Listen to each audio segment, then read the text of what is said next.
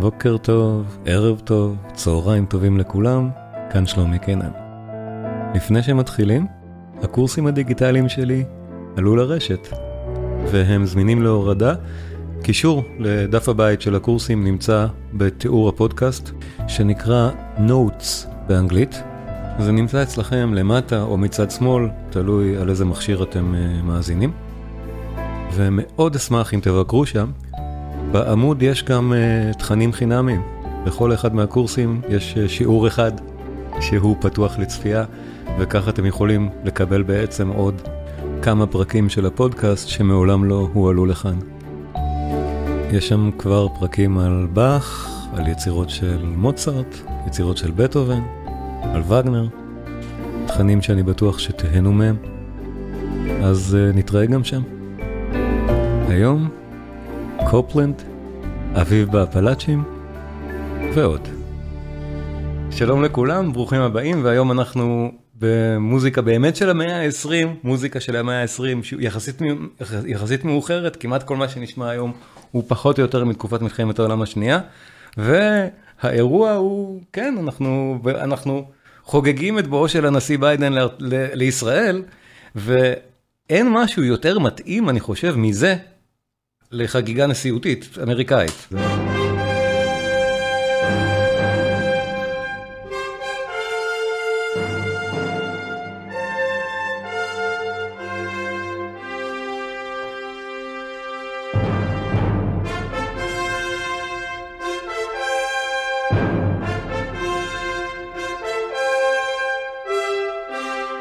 האימג'ים שעולים לנו בראש ישר זה לראות אותם מצדיעים מול הדגל באופן טקסי.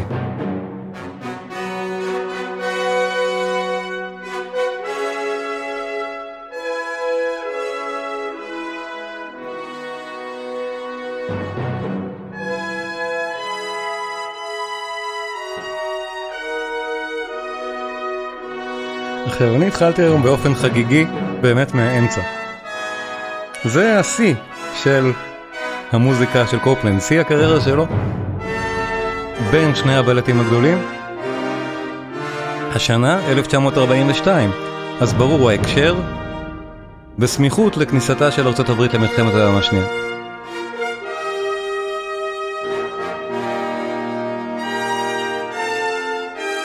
זו מוזיקה פטריוטית שיועדה להיות פטריוטית.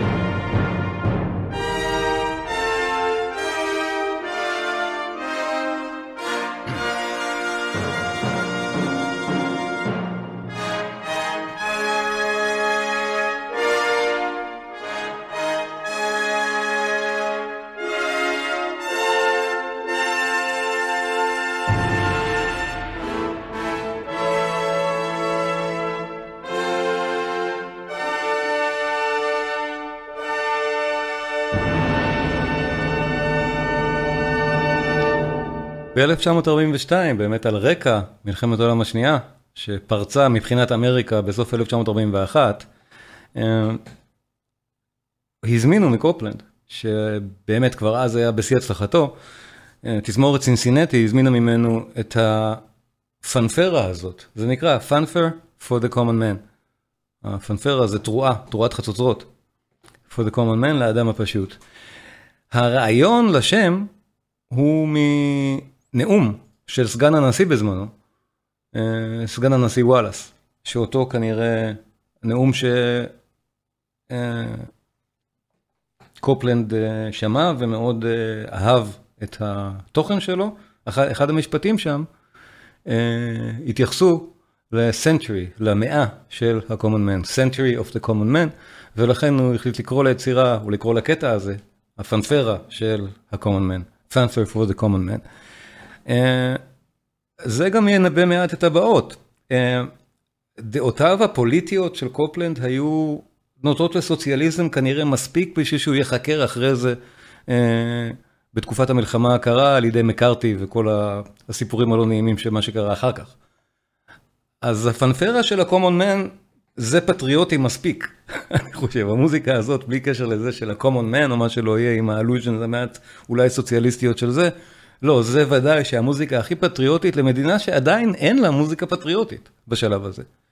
לכן הזמינו ממנו את התרועה הפטריוטית הזאת, תזמורת צינסינטי, פשוט בשביל להתחיל את הקונצרטים בעונה הזאת, בעונת 1942, עם תרועה אמריקאית, שהפכה להיות סוג של תרועה ממלכתית לגמרי במהלך השנים, עד, ש, עד שאנחנו פשוט מכירים אותה מכל פינה של מדיה ברגע שרוצים לומר אמריקה.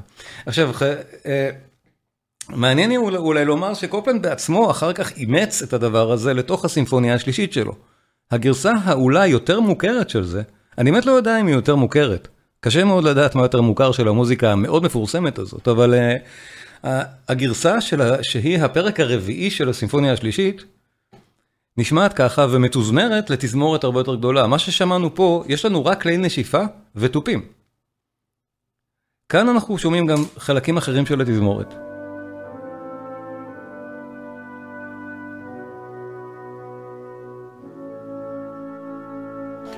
עכשיו, התזמור המקורי באמת, קרנות, חצוצרות, טרומבונים, טובות ותופים, טימפניז וטמטמים.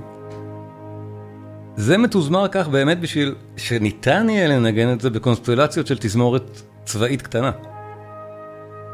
אבל הנה גרסה תזמורתית שלמה של הדבר הזה, שיכול להיות שהיא יותר ידועה, וב-1946 באמת קופלנד אה, שזר אותה בתוך הסימפוניה הרביעית, והיא הנושא הראשי של הפרק האחרון של הסימפוניה, אותה תרועה.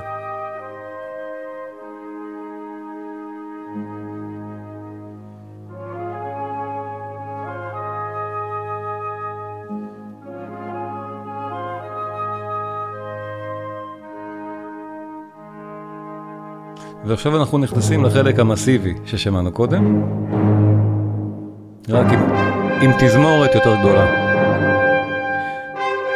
אני אעצור כי את כל החלק המסיבי הזה, כמו שאתם רואים אצלי, הוא בדיוק באורך הקודם, פשוט קופלנד השחיל את זה לכאן, בסופו הוא מפתח את זה סימפונית, כי הקטע המעניין באמת עם קופלנד, שיש לו שתי פנים, את הפנים הפופוליסטיות, פופולריות, כמו של הקטע ששמענו עכשיו, ואת הפנים של המלחין המאוד מעמיק, כמו שנשמע מה שהוא עושה מזה, עכשיו בהמשך. הווריאציה הסימפונית על מה שאמרנו עכשיו, נשמע ככה, בואו מסוף הקטע הזה.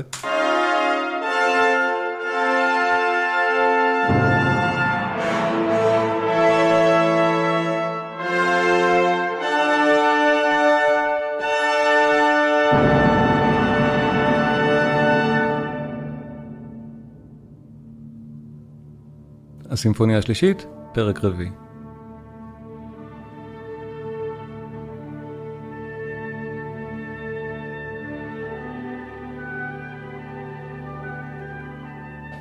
ואנחנו כבר כאן שומעים, התזמור הקופלנדי של המרחבים הפתוחים האלה. רק אה, אני אבקש לסגור מיקרופונים, אני אסגור לכולם, רגע.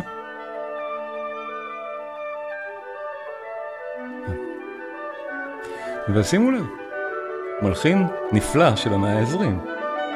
הוא עושה מזה קונטרפונקט נהדר, הוא מכיר את כל חוקי הקומפוזיציה על בוריים.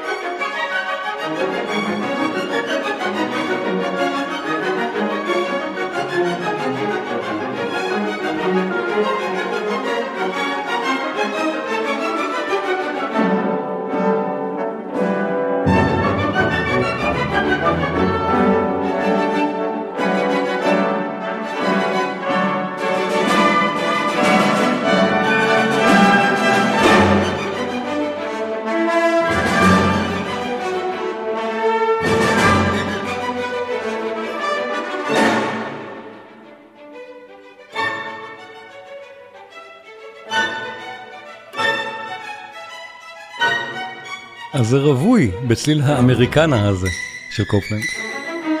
הצליל שבאמת הוא פיתח והוא חתום עליו, שמייצג בדיעבד בעינינו את הצליל האמריקאי הזה.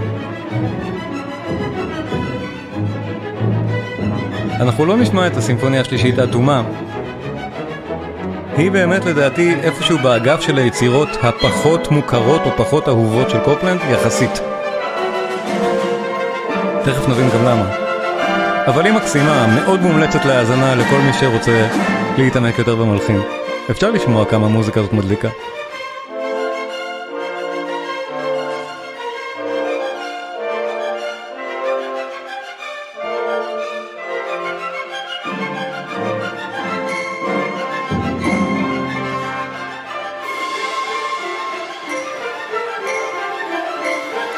ועכשיו נחזור אחרי הפיתוח לנושא הפרפרה, הפנפרה עצמו.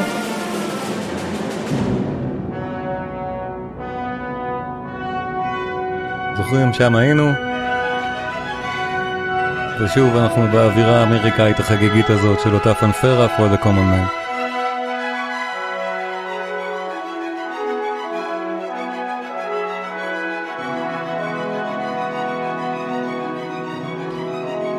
אם מישהו מרגיש עכשיו סרט קולנוע, כן, זו התחושה. הוליווד כל כך מושפעת מקופלנד.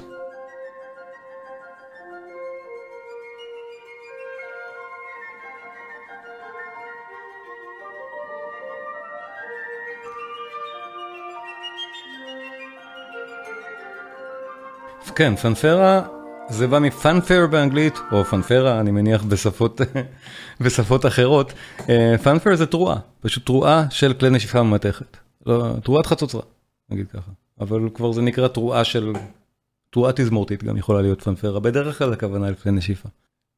הפאנפרה, לאדם הפשוט, הפאנפר for the common man, יש לו, אני, אני חיפשתי בשביל ההרצאה, איזה, כמה מהגרסאות, כמה גרסאות בכלל יש לזה? יש כל כך הרבה, באמת המון. יש, אני מצאתי יותר ממאה גרסאות שונות של, אה, אה, לא, לא של ביצועים שונים ליצירה, אלא של פרשנויות שונות של ג'אז, של רוק, של פופ, של כל סטייל אפשרי בעולם לדבר הזה.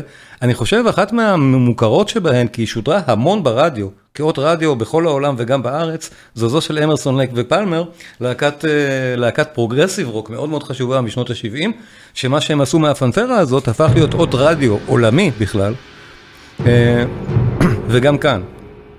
המוזיקה הזאת של קופלנד מאוד מתאימה לאדפטציות מהסוג הזה, כמו שנשמע עכשיו, והקטע הזה של אמרסון לייקל ופלמר, האדפטציה שלהם לפאנפר for the common man, היא מהמדליקים, זה גם אגב היה הלהיט הכי גדול של הלהקה הזאת.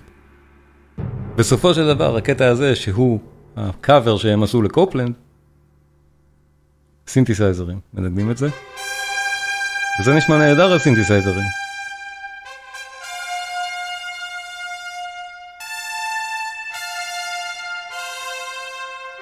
אז בסופו של דבר זה יצא הלהיט הכי גדול של הלהקה, הקטע התקליטון שמכר הכי הרבה עותקים. אני מאמין שגם בגלל שזה פשוט שודר המון כאות רדיו. ואות טלוויזיה גם נדמה לי.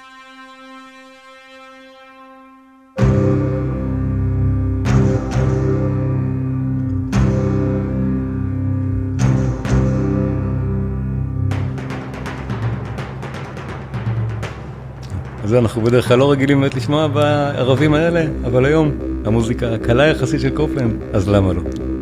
אמרסון לקר פלמר, פנפרה לאדם הפשוט.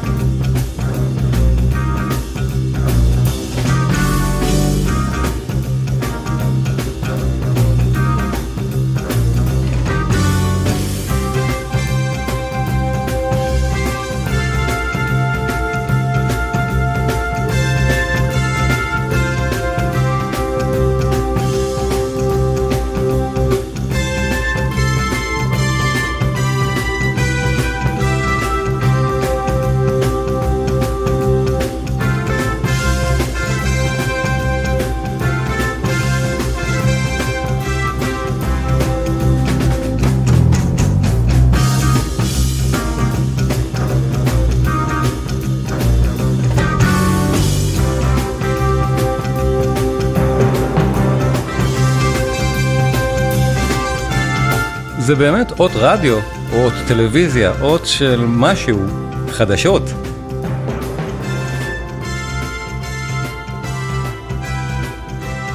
מעולה. המוזיקה של קופלנד פשוט היא זו שניסחה איזה סוג של מוזיקה, איך מוזיקה כזאת צריכה לצלצל, ואנחנו תכף נראה את זה בכל שאר הקטעים שלו שאנחנו נעבור עליהם עכשיו במעבר מהיר, הקטעים הפופוליסטיים של אהרון קופלנד.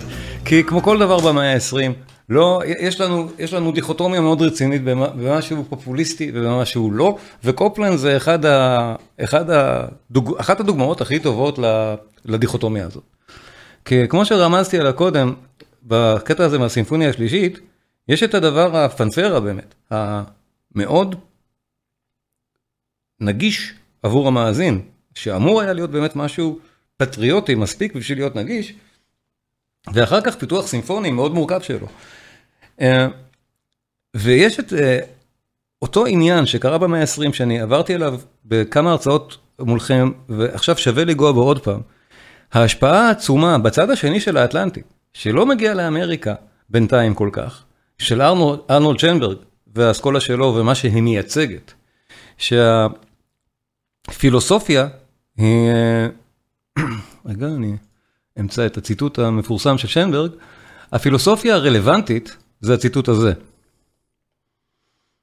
אה, אם זו אומנות, זה לא לכולם, ואם זה לכולם, זו איננה אומנות. האסכולה של שנברג, או שנברג והאסכולה שלו, שבאמת כבשה את אירופה לפני מלחמת העולם השנייה, או בין מלחמת העולם הראשונה למלחמת העולם השנייה, בתקופה שבה באמת רצו לשבור הכל, ושברו את הכל, הם החליטו לשבור את חוקי המוזיקה. ולנסח חוקים אחרים. שנברג בעצמו ברח בגלל, מגר, מגרמניה, יהודי. ב-1933 הגיע לאמריקה, ושם הלחין את הקונצ'רטו לכינור שלו, אחת מהיצירות הכי אולי מפורסמות, לא יודע אם זו המילה של שנברג, אבל הפילוסופיה המוזיקלית הזאת מביאה לתוצאות האלה.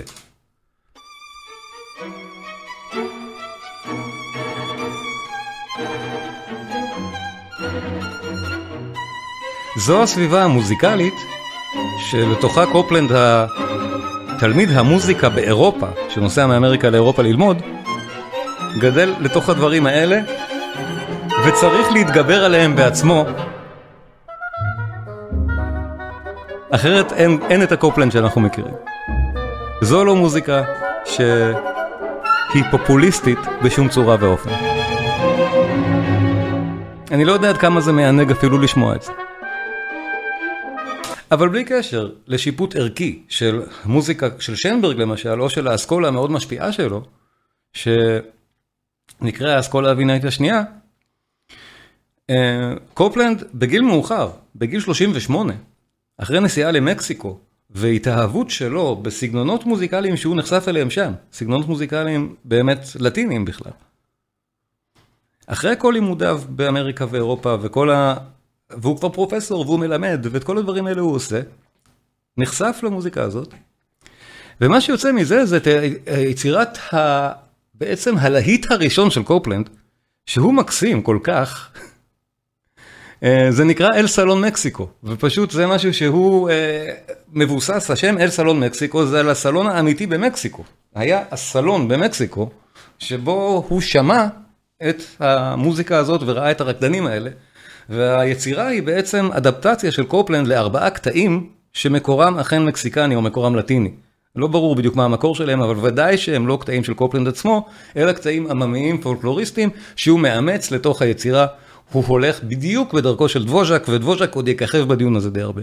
אבל אל סלון מקסיקו קודם כל, בואו נתרשם, לא אשמיע את כל היצירה, אלא רק חלק אחד מאוד מפורסם ומאוד מתוק מתוכה, ושימו לב כבר לדבר המאוד מיוחד במקצבים האלה שקופלנד מאמץ פה.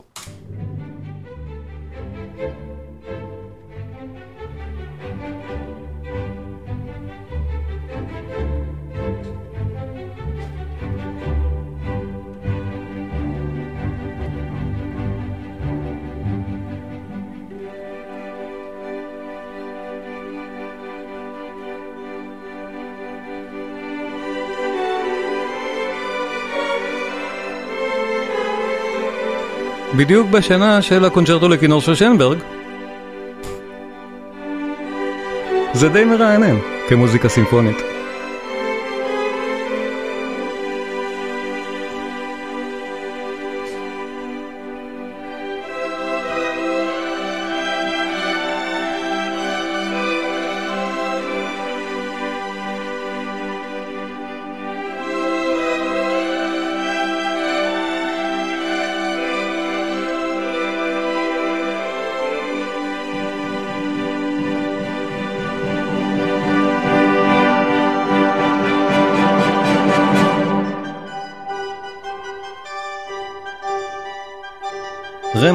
סיפור הפרברים, זוכרים?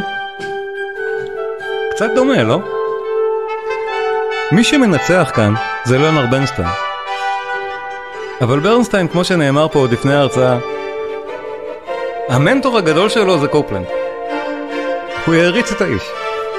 והוא כל כך מושפע ממנו.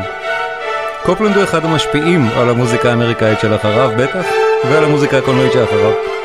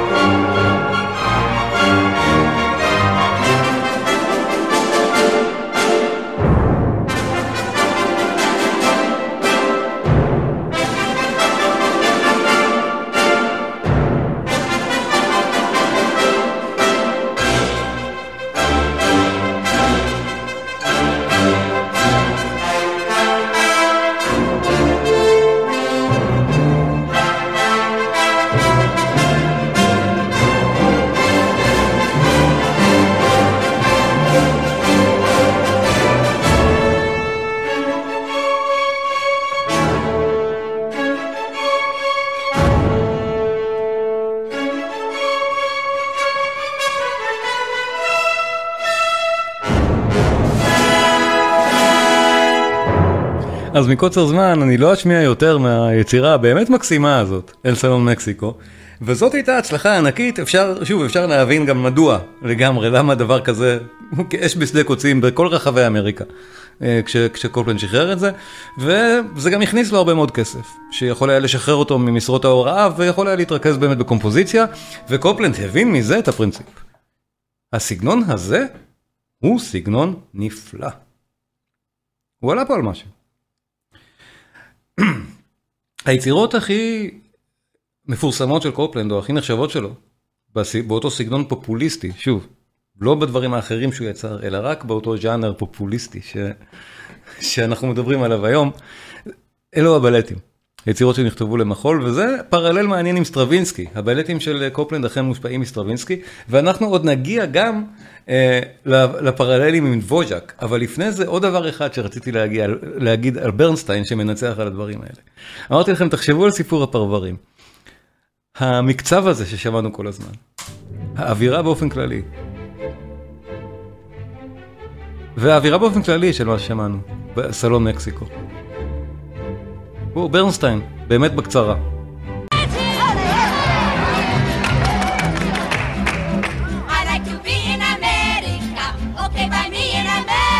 סיפור הפרברים, ליאונרד ברנסטיין.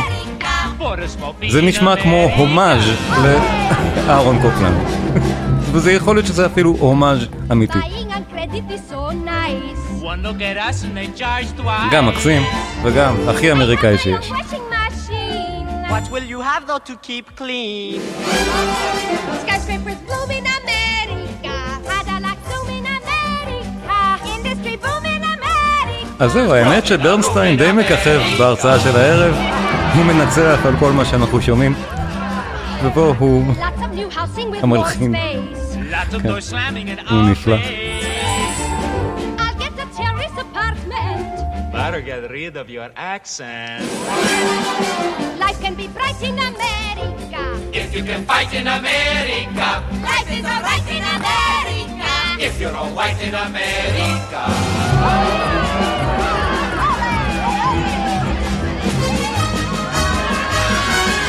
עכשיו בואו נזכור את הסוג הזה של המשקלים והמקצבים שיופיעו עוד בכמה וכמה קטעים שנשמע היום של קופלנד. בעוד כמה וכמה ריקודים.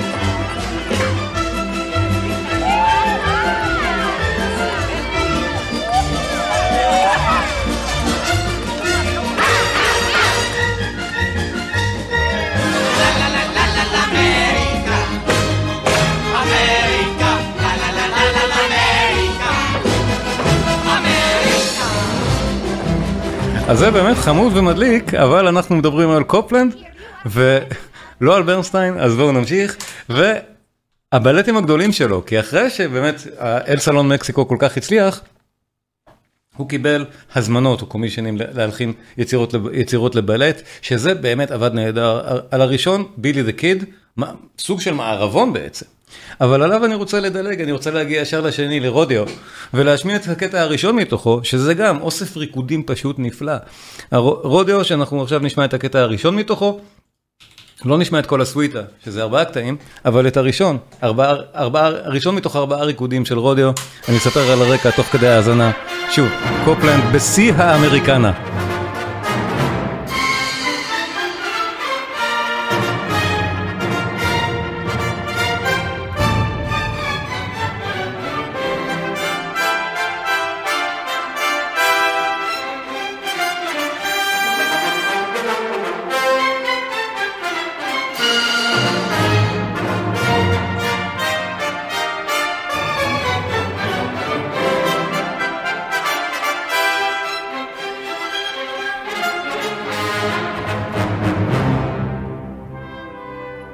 הסיפור של הבלט, אה, יש לבלט סיפור, למרות שאנחנו שומעים את הסוויטה התזמורתית מתוכו, אבל זה מספר את עלילותיה של קאוגרל, של נערת בוקרים. אה, כל האווירה היא באמת מאוד אמריקאית של המערב הפרוע, וזה גם מה שהיה בבילי דה קיד, בבלט הקודם שלו, בוודאי, בילי הנער, תמה מוכרת ממערבונים, וגם בבא, באביב באפלאצ'ים, אביב באפלאצ'ים. והסגנון הקופלנדי הזה, המוזיקה הזאת של המרחבים הפתוחים באמת, שזה סגנונו, הפך להיות בהשאלה הסגנון של המרחבים הפתוחים בקולנוע האמריקאי. אבל הדרך שבה דבוז'ק באמת, אה, סליחה, אמרתי דבוז'ק, כי זה כל כך דומה לדבוז'ק, הדרך שבה קופלנד עושה אינטגרציה לנושאים העממיים האלה, או למוטיבים הפולקלוריסטיים האמריקאים. במקרה של אה, קופלנד, הפולקלור שהוא מתייחס אליו זה באמת הפולקלור של החלוצים, המוזיקה שהם היו שרים. שהם היו רוקדים לה, אותם cowboys, הבוקרים, ה pioneers, המתיישבים. בית קטן בערבה.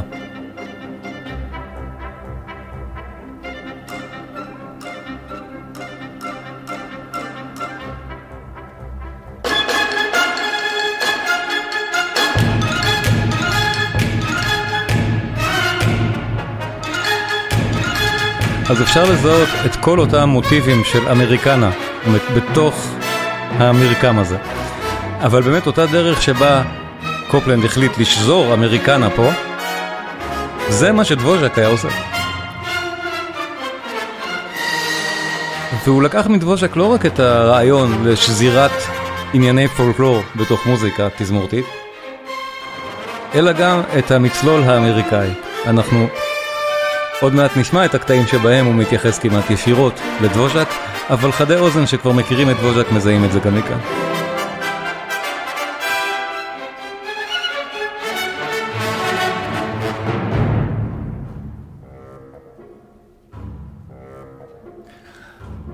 מקוצר זמן, נשמע את הקטע הבא, הנהדר, והבהחלט מושפע דבוז'קית.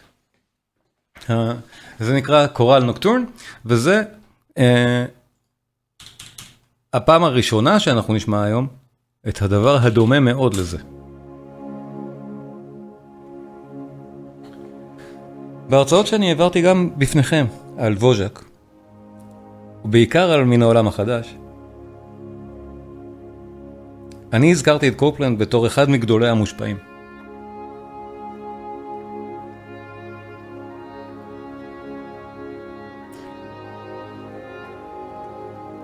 אפשר לראות גם את ההרצאה שלי אולי על דבוז'ק, אני אתן קישור בסוף אם תרצו. אני, בזמן, ה... אחרי ההרצאה אני אעתי קישור שאפשר לראות את ההרצאה לפני חצי שנה בערך, על מין העולם החדש של דבוז'ק. תודה, דניה.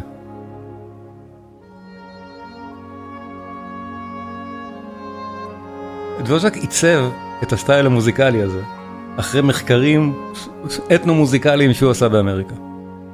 הוא בילה שם יותר משנה במחקרים.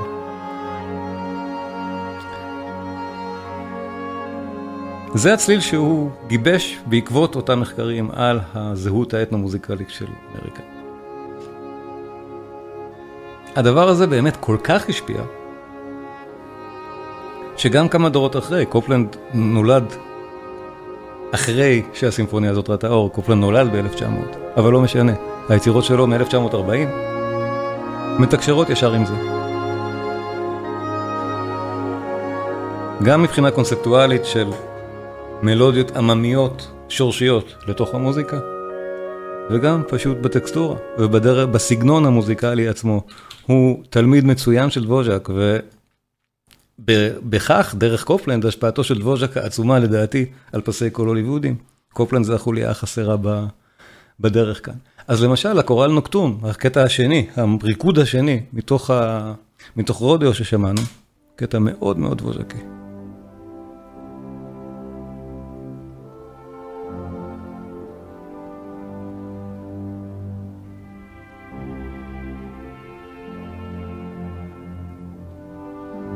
קורל נוקטון,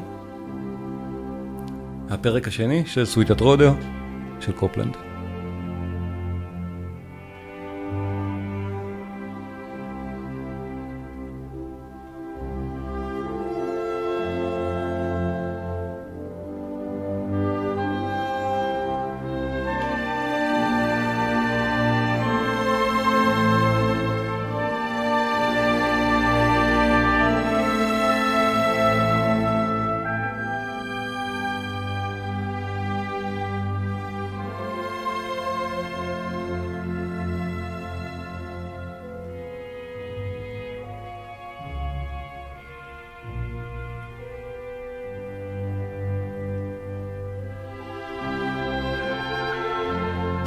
זו לא מוזיקה לקולנוע פר סי, אבל ודאי שקופלנד עובד פה מול תיאור נוף מאוד ספציפי.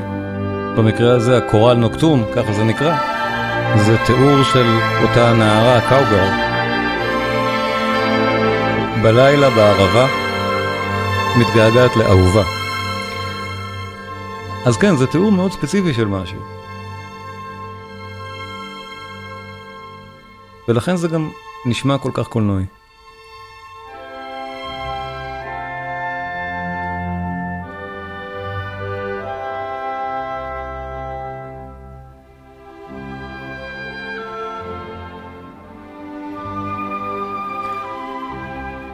הפרללים לסטרווינסקי גם הם מעניינים.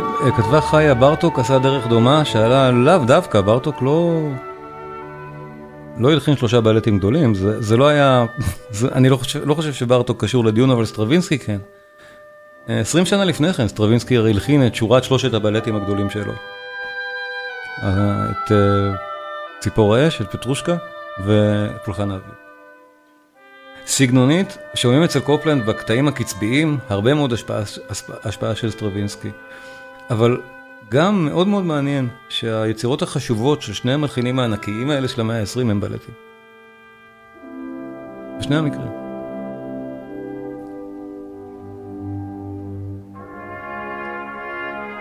יצירות תיאוריות למעשה.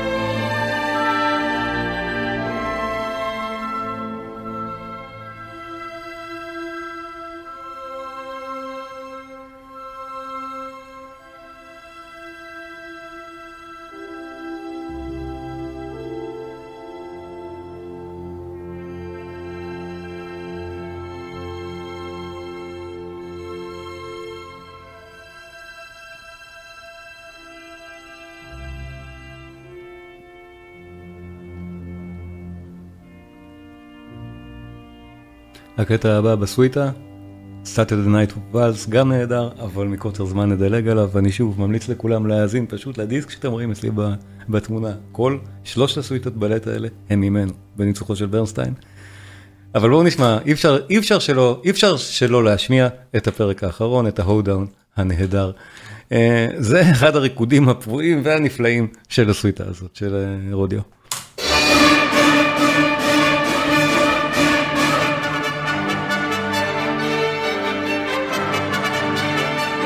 זה המצלול הקופלנדי, שמענו את זה גם בפנפרה לאדם הפשוט, את החצוצרות האלה. אבל זה נהדר. הריקוד של הקאובויים. אפשר לסכם את זה בזה. מה שהבלט הזה, בקטע הזה זה מה שקורה. עם הלסואים ועם הסוסים.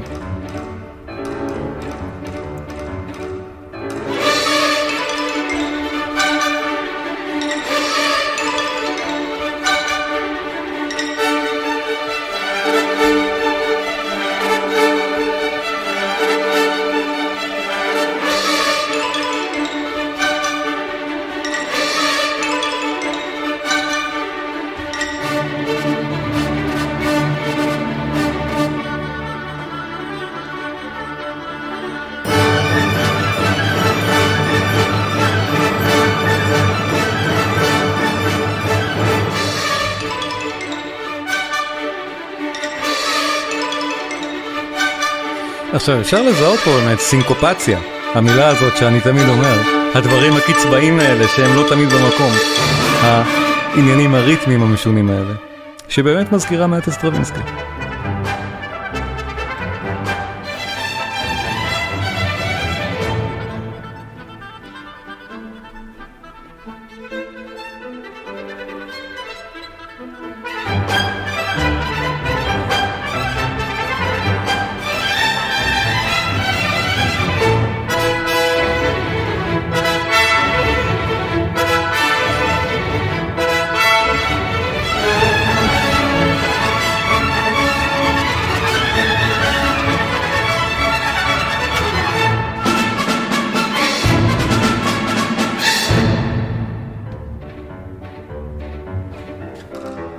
לאור המוזיקה הזאת, קשה מאוד, כאילו, כמעט לא, לא יאומן שהוא עמד למשפט הקונגרס על היותו לא פטריוט עשר שנים אחר כך. זה פשוט לא, לא, לא, לא מתקבל על הדעת. ובאמת אה, המוזיקה שלו הייתה סוג של הוכחה באותו המשפט. סיפור מאוד מעניין.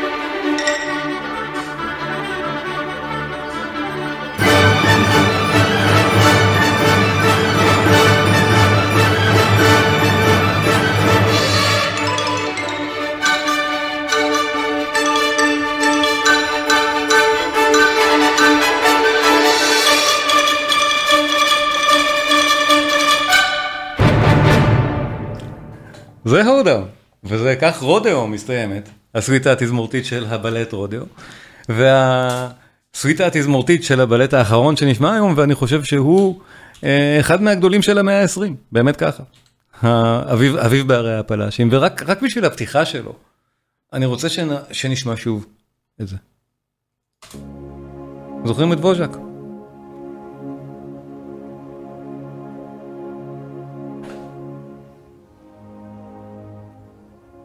לשיטתו של קופלנד, דבושק מתאר כאן בדיוק את אותן הערבות שקופלנד מתאר באביב בהפלאז'ים.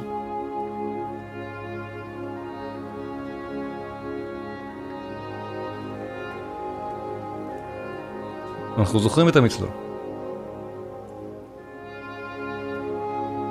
אביב והפלאשים, פרק ראשון.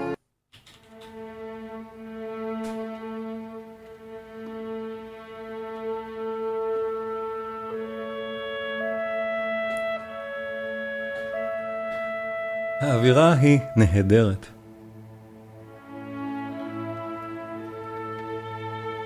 ובמדויק, הצליל הזה, ישר מכאן, מ-1944, מאביב באפלאצ'י, מהבלט הזה, עשתה את דרכה להוליווד.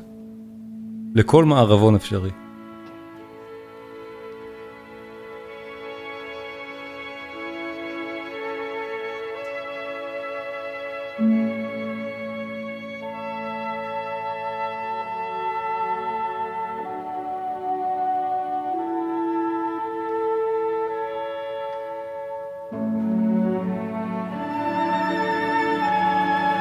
זה כל כך יפה.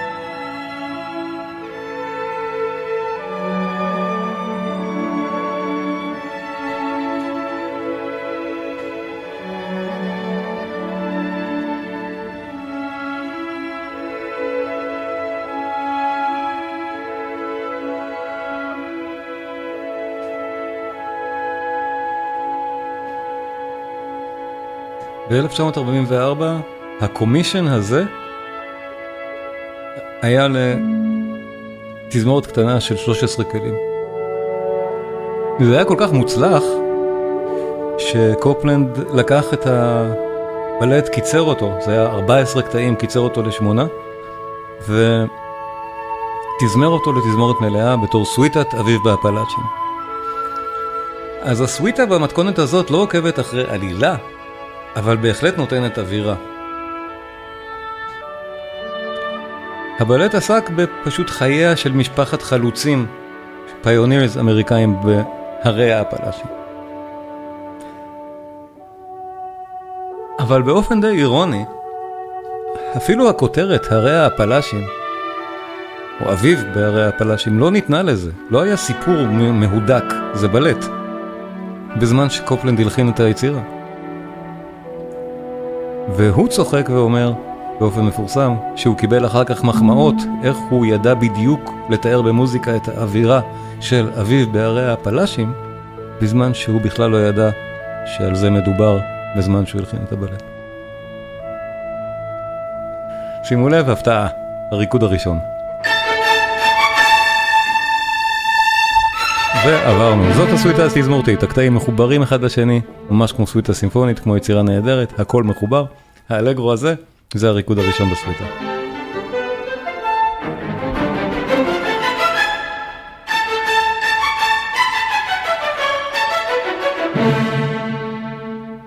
ומי שמקשיב מתחילת הערב כבר מזהה כל כך טוב את המצלול המאוד ברור, מוכר וידוע, זה קופלנד, ככה הוא נשמע, והוא נשמע נפלא.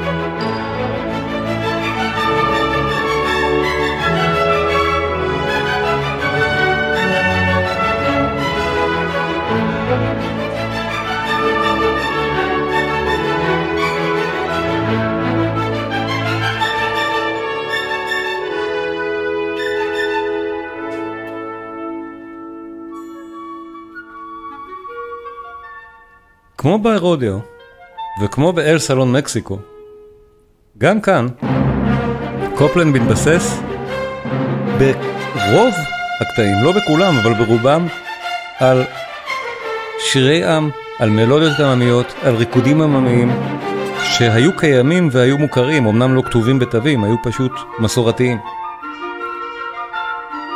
במקרה הזה, הוא מתבסס על מלודיות דתיות. של חלק מאותם נוצרים שגם היו עם המתיישבים, עם הפיונירים באמריקה. יש עוד קטע יותר ידוע מזה אפילו, שאנחנו נשמע אחר כך, שברור שהוא משם. אבל חשוב לדעת, הוא עושה בדיוק את מה שדבוז'ק עשה. לוקח את המוטיבים העממיים האלה ופשוט מפאר אותם לגמרי לתוך התייחסות סימפונית כל כך יפה, ומייצר את המסלול האמריקאי האופייני הזה.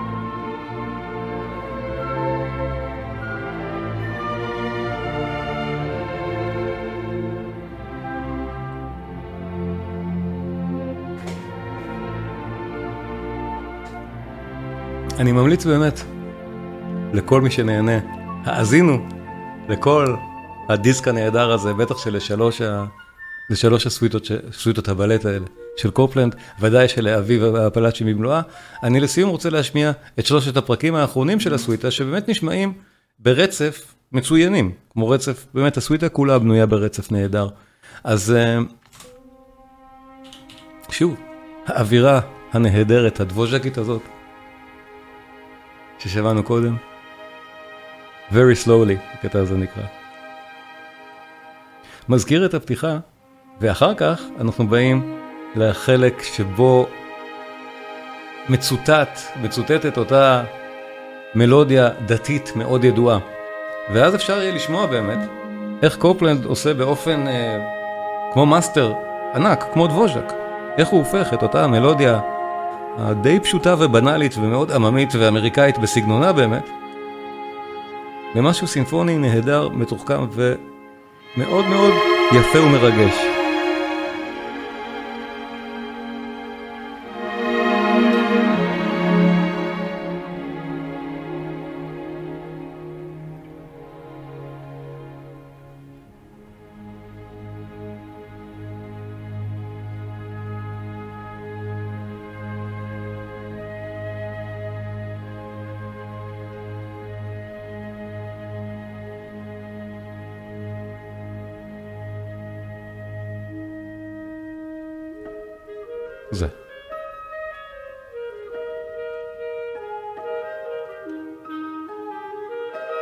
זו מלודיה של לחן כנסייתי של אותם פיונירים אמריקאים, של המאמינים. באמת נשמע כזה.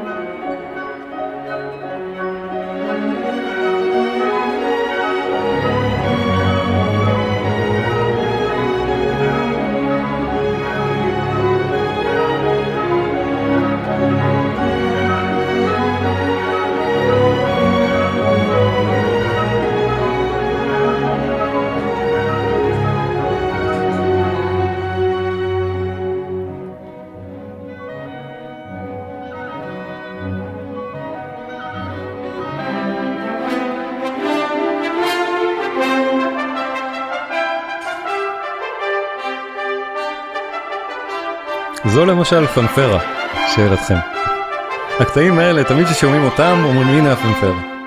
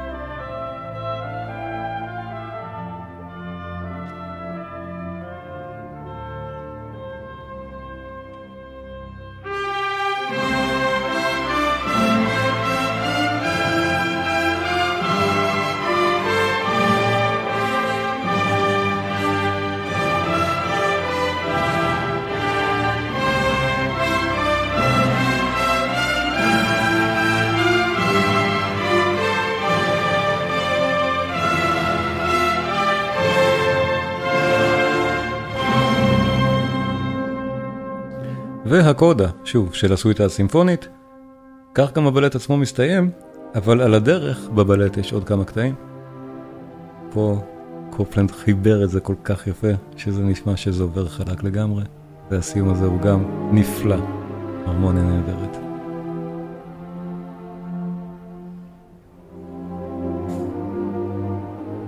בשנות החמישים, אחרי היצירות המופת האלה, הן כולן מתקופת מלחמת העולם השנייה כאמור.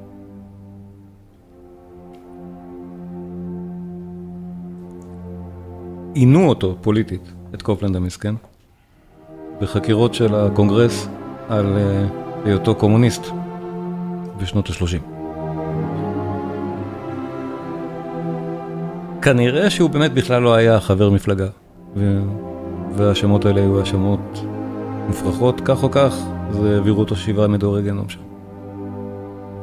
ואני חושב שזה סיפור די מחריד שהמלחין שכתב את זה הוא אחר כך עלה על המוקד כבוגד. אה, הוא אכן היה סוציאליסט כנראה בדעותיו הפוליטיות, ואכן היה קרוב בדעותיו, אבל לא היה חבר מפלגה אף פעם. וכנראה היה גם הומוסקסואל, שזה אף פעם לא עוזר במקרים האלה.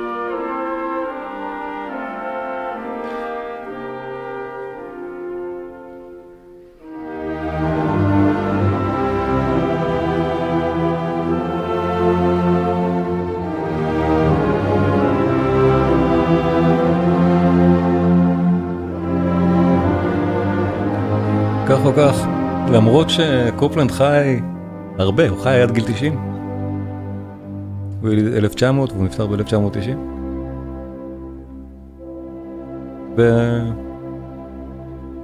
בשנות ה-60 הוא אמר שנגמר לו הבאר, נגמרה לו, באר ההלחנה.